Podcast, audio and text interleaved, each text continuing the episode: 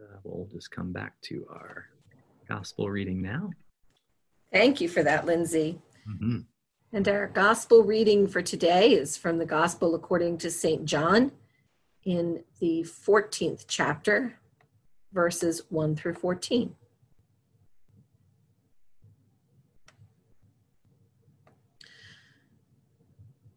Jesus said to the disciples, Do not let your hearts be troubled. Believe in God, believe also in me. In my Father's house there are many dwelling places. If it were not so, would I have told you that I go to prepare a place for you? And if I go and prepare a place for you, I will come again and will take you to myself, so that where I am, there you may be also.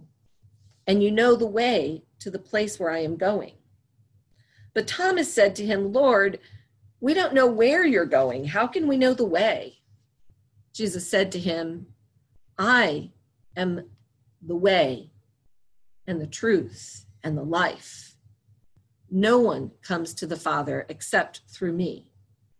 If you know me, you will know my Father also. From now on, you do know him and have seen him. Philip said to him, Lord, show us the Father, and we will be satisfied. Jesus said to him, Have I been with you all this time, Philip, and you still do not know me? Whoever has seen me has seen the Father. How can you say, Show us the Father? Do you not believe that I am in the Father, and the Father is in me? The words that I say to you, I do not speak on my own but the Father who dwells in me does his works. Believe me that I am in the Father, and the Father is in me. But if you do not, then believe me because of the works themselves. Very truly, I tell you, the one who believes in me will also do the works that I do, and in fact, will do greater works than these, because I am going to the Father I will do whatever you ask in my name, so that the Father may be glorified in the Son. If in my name you ask me for anything, I will do it. This is the good news, the gospel of our Lord and Savior, Jesus Christ. So today I get the, the preaching role. Although I'm going to, uh, as we've been doing, invite Keith and Lindsay to, to join in later this text, of course, entire books have been written about this text. And so there's no way in one sermon on Zoom on a Sunday morning we're going to get at everything. So I'm going to try and, and kind of take a piece of it and um, and sort of work with that piece. I know that probably for many of you, the very first part of this 14th chapter of John's Gospel is somewhat familiar. You've probably heard it at a funeral. I had two funerals this week, and this was the text at both of them. When we read um, Jesus saying, Let not your hearts be troubled, I've prepared a place, those are words of great comfort and assurance at funerals, aren't they? I sometimes even ask people at a funeral to try to imagine what that room might look like that had been prepared for their loved ones, what would be on the walls, what things might be um, familiar in that place. At a funeral, those words console, they connect um, the people who have gathered in grief to the God who has welcomed the person who has left them in this life. But today, we have the opportunity to hear the words a little bit differently. We are not at a funeral. Today, we are at the fifth Sunday in the season of Easter. So, as we read these words today, we read them kind of in a weird sort of time warp. So, here we are in the time of the church year where we are singing Alleluias and where we are proclaiming Christ is risen, but we're catapulted back because when Jesus speaks these words to the disciples, it is on the night in which he was betrayed. Judas has just left the room with betrayal ready and waiting.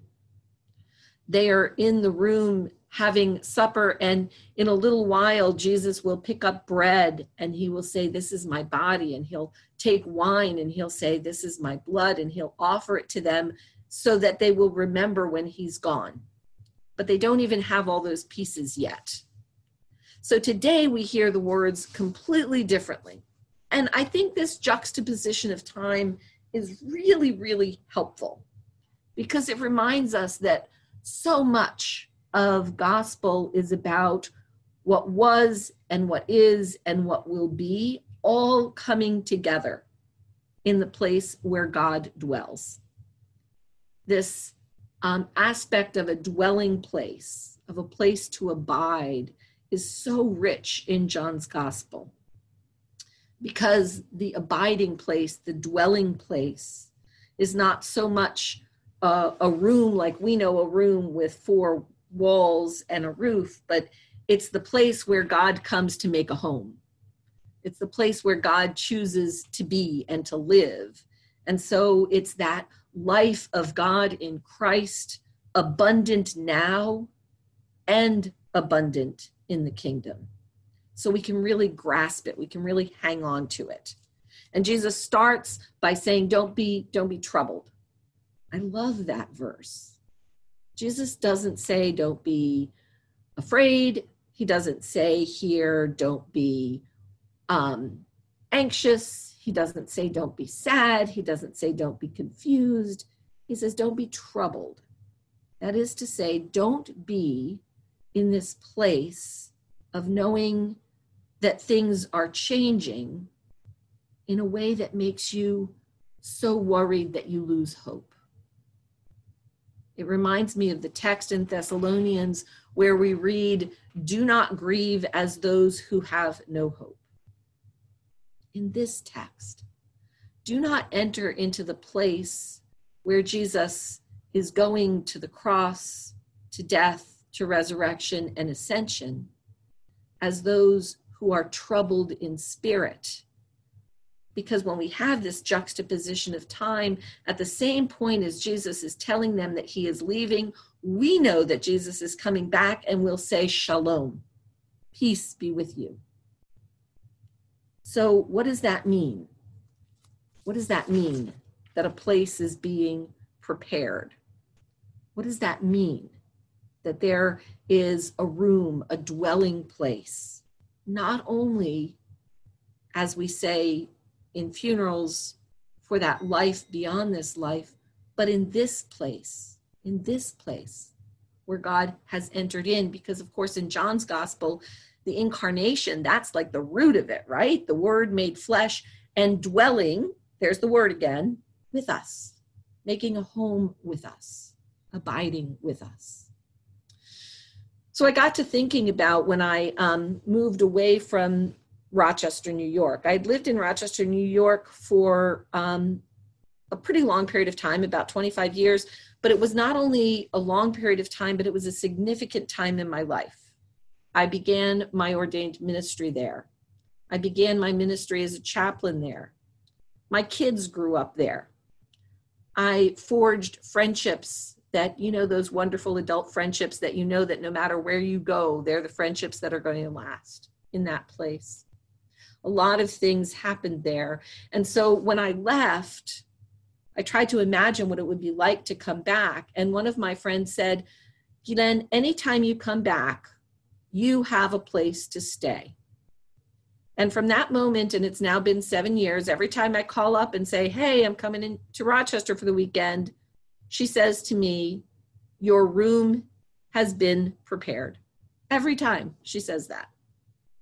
And then I get there and what she means is not that she has set up some wonderful palatial room with all the appointments. What she means is, I have prepared my heart that you are welcome. We are making a home together for this time that you are here. It's about our relationship with one another, not the room in her home. And that's what this is in our gospel today. When Jesus says to them that when he goes, he is preparing a place, he is reminding them that in Christ, In Christ, we have that dwelling place with God.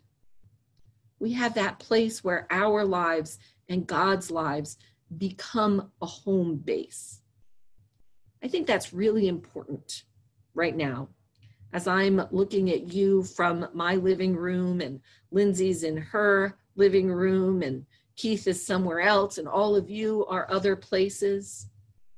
The dwelling place, the place that has been prepared, is not about the rooms that we're in, the walls around us, but it's about that place where God has come to make a home in each of us.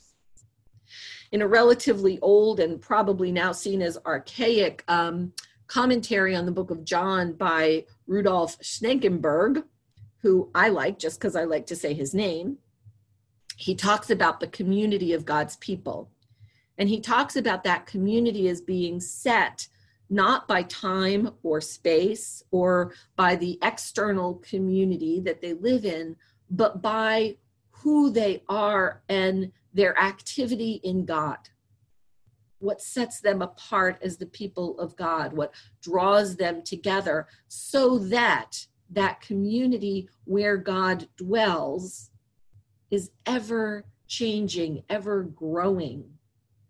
It is not set by time or space or walls, but by relationship by the longing that God has. And so when Jesus says these great I am statements, he says, I am the way and the truth and the life, as Lindsay just taught us to say in a new and different way.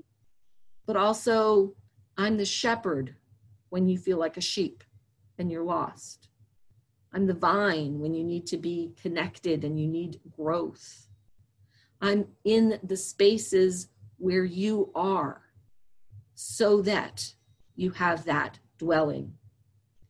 In a little while, Keith's going to hold the bread and he's going to hold the cup, and we'll all be in different places.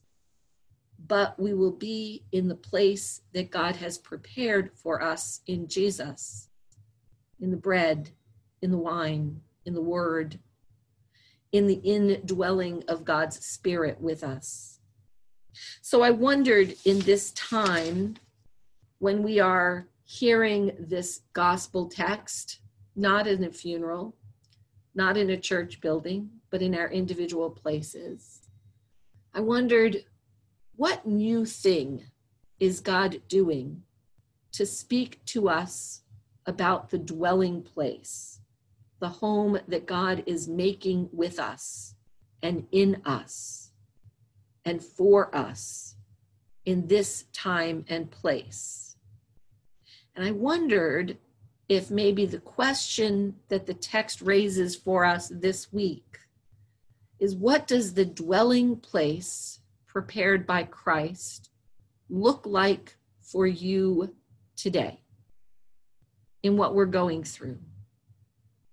How does that sense of God dwelling with you wherever you are and whatever you're going through allow you to not be troubled but to hear God's peace and to imagine some new dwelling that God is creating even in this time where we are the community, not together, but separate, but absolutely together in God's love. God has made the dwelling place, and we know the way. The way is Jesus' way, truth, life, abiding in and with us, God at home, wherever that is.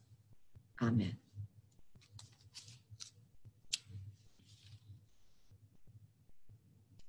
Amen. Thank you, Pastor G.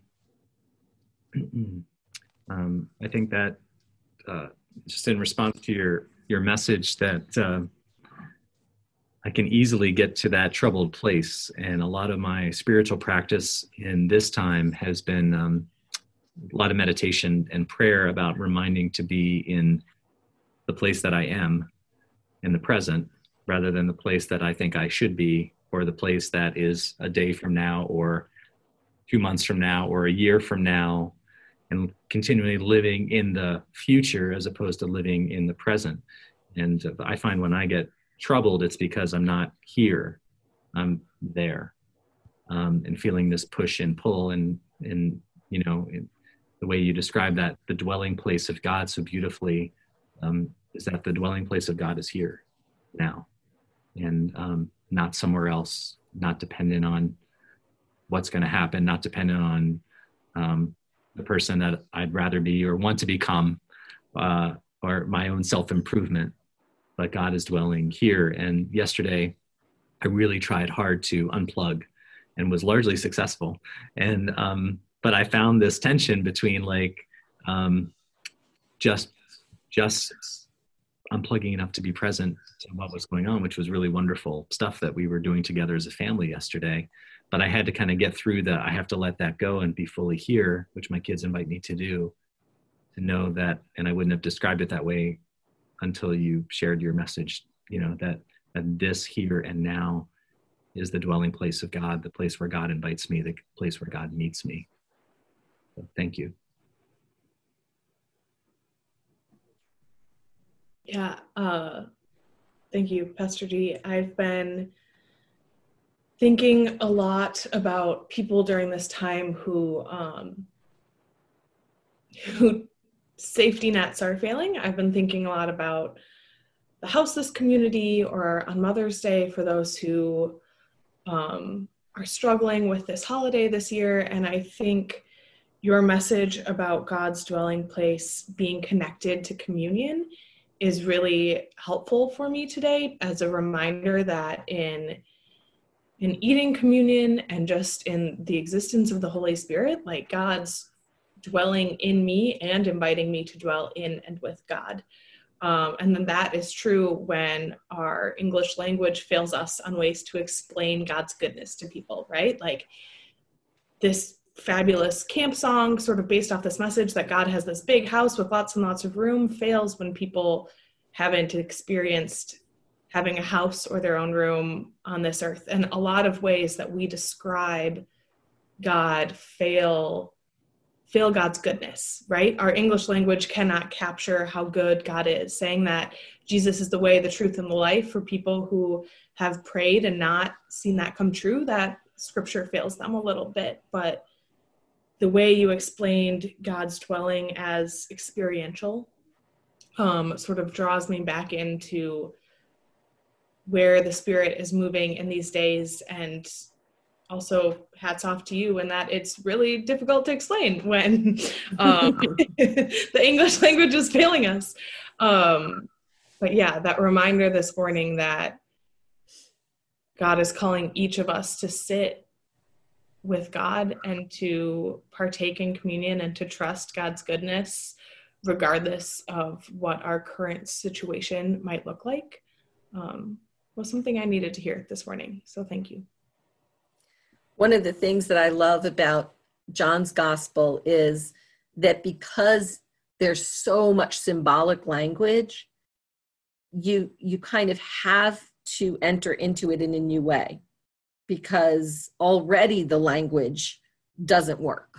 And so John is saying, listen, you got to draw some pictures. You got to figure out some some relational stuff because the words will never be enough. But at the same time as the words are not enough, the word is enough because it's here infleshed in us. So, so blessings to all um, as you find your dwelling place with God this week. Thank you.